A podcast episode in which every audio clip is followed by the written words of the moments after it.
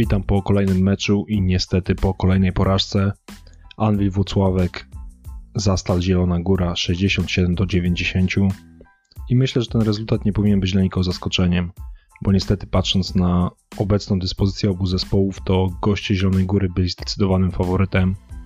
Oczywiście w sercach kibiców tliła się iskierka nadziei, bo no taka jest rola kibica, ale Parkiet to brutalnie zweryfikował i to właśnie Zastal był zespołem zdecydowanie lepszym i odniósł w pełni zasłużone zwycięstwo.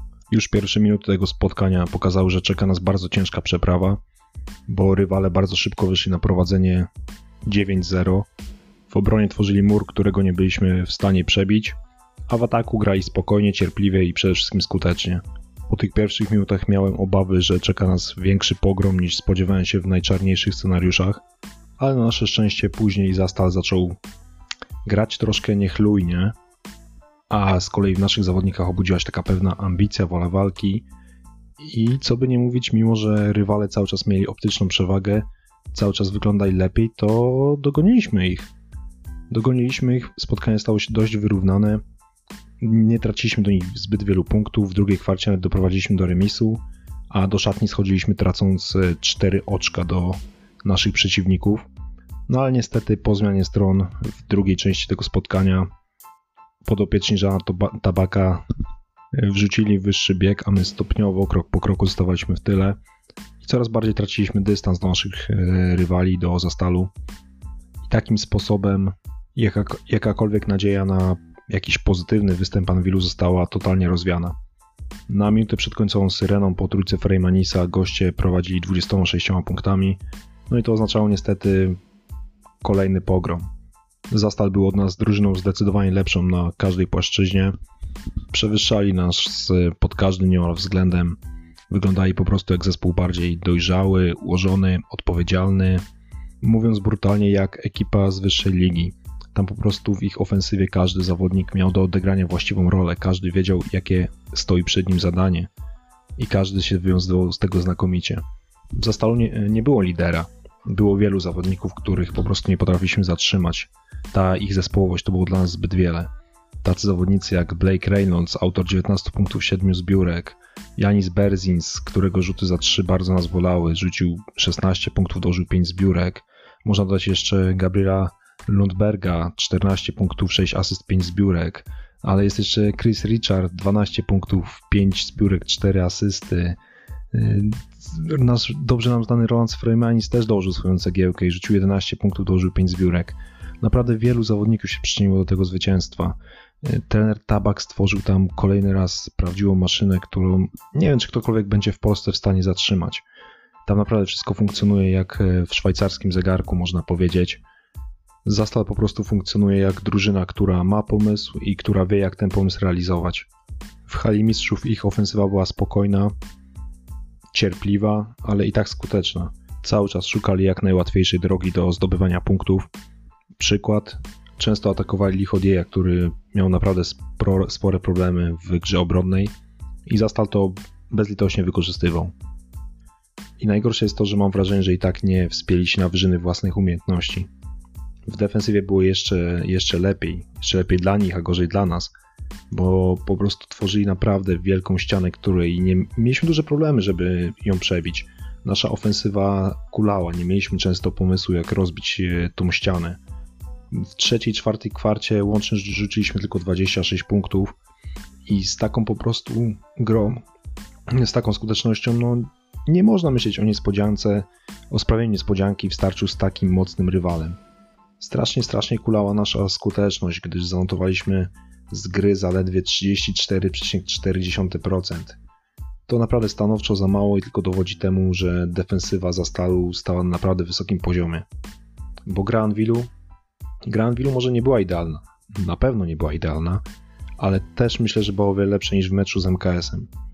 Co by nie mówić, naszym zawodnikom w większości nie można zarzucić braku ambicji, woli walki. Drużyna kombinowała, starała się, staraliśmy się stosować jakieś ciekawe zagrania, jakieś ciekawe zagrywki, które mogłyby zaskoczyć rywala. No po prostu ten rywal był zbyt mocny. To jak mówię, no niestety na dzień dzisiejszy nie jest nasz poziom i to było widać przez cały przebieg tego spotkania. Wspomnę tylko, że Anwil nawet przez chwilę nie był na prowadzeniu. A to o czym świadczy? Przechodząc do postawy poszczególnych zawodników, po tym piorunującym rozpoczęciu spotkania w wykonaniu gości, naszą grę starał się rozruszać Mackenzie Moore. Amerykanin wziął na swoje barki ciężar roli lidera i trzeba przyznać, że całkiem nieźle mu to wychodziło, bo sporo w jego wykonaniu było gry takiej indywidualnej, ostrych wjazdów na kosz. Moore wydawał się, powiedziałbym, taki nakręcony pozytywnie, taki głodny i chętny gry. W wielu momentach to właśnie on ciągnął nasz zespół.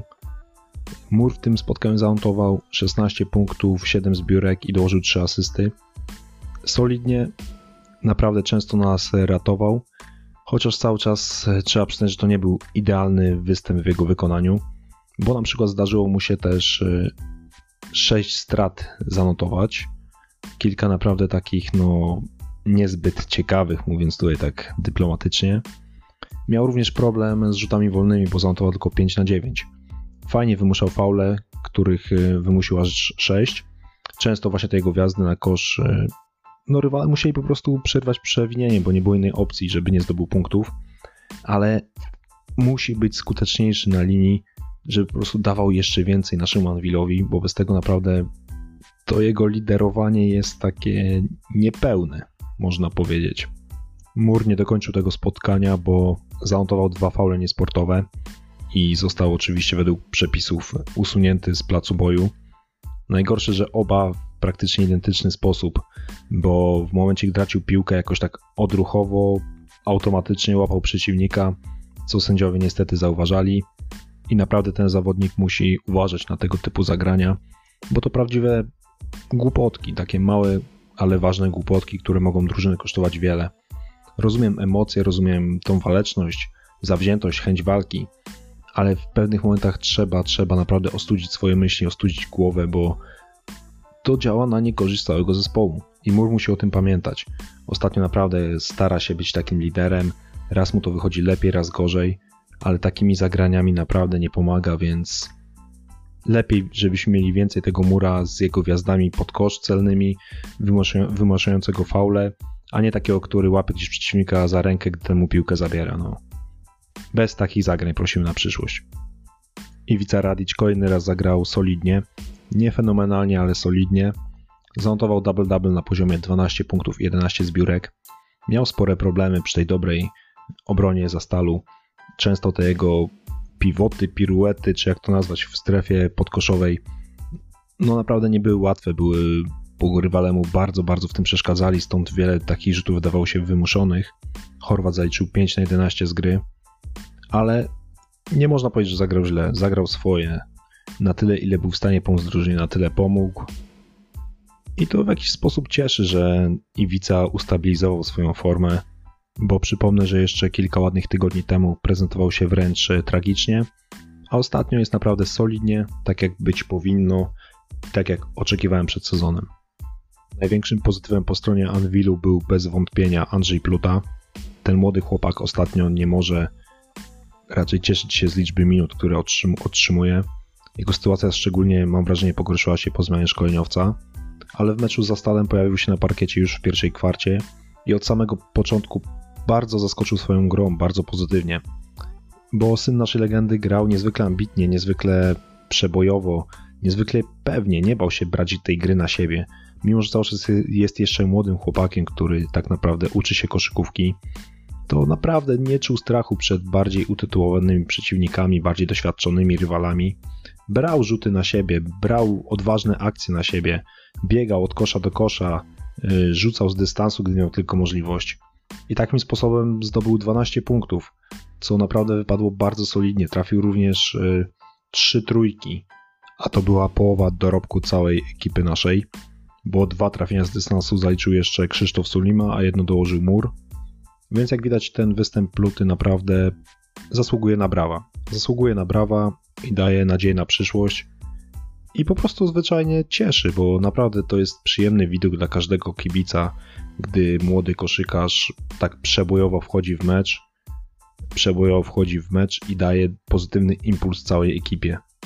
Syn naszej legendy spędził na parkiecie 23 minuty i można powiedzieć, że wygryzł w rotacji Deshauana Bookera, Amerykanin nie pojawił się na placu boju nawet na sekundę i to chyba jest jasny przekaz, że jego pozycja w drużynie znacznie zmalała i chyba oddala się od tej drużyny, czyli można powiedzieć, że plotki znajdują odzwierciedlenie w rzeczywistości i te wszelkie domysły po ostatnich wydarzeniach, po ostatnich wypowiedziach trenera Woźniaka stają się po prostu realne. Jaka będzie przyszłość Bookera w ekipie Rottweilerów? Oczywiście tego jeszcze nie wiemy, ale chyba ciężko doszukiwać się tutaj na chwilę obecną jakiegoś optymistycznego, pozytywnego rozwiązania tej sprawy. A przypomnę jeszcze, że gdy Ivan Almeida wróci do nas po kontuzji, to i tak jeden z zagranicznych graczy będzie musiał się z nami pożegnać. Czy to będzie Booker? No na chwilę obecną stawiam, że jest liderem w tym wyścigu. Wspomniałem wcześniej o słabej skuteczności Anwilowców, a na tym polu niestety najgorzej wypadł nasz nowy nabytek, czyli Rodnik Clark, który zanotował 1 na 11 z gry, z czego 0 na 7 z dystansu. No nie wygląda to dobrze, ale jakoś w przypadku Amerykanina nie chcę tutaj siać jakiejś paniki, bić na alarm, bo pamiętajmy, że ten chłopak jest z drużyną od niedawna.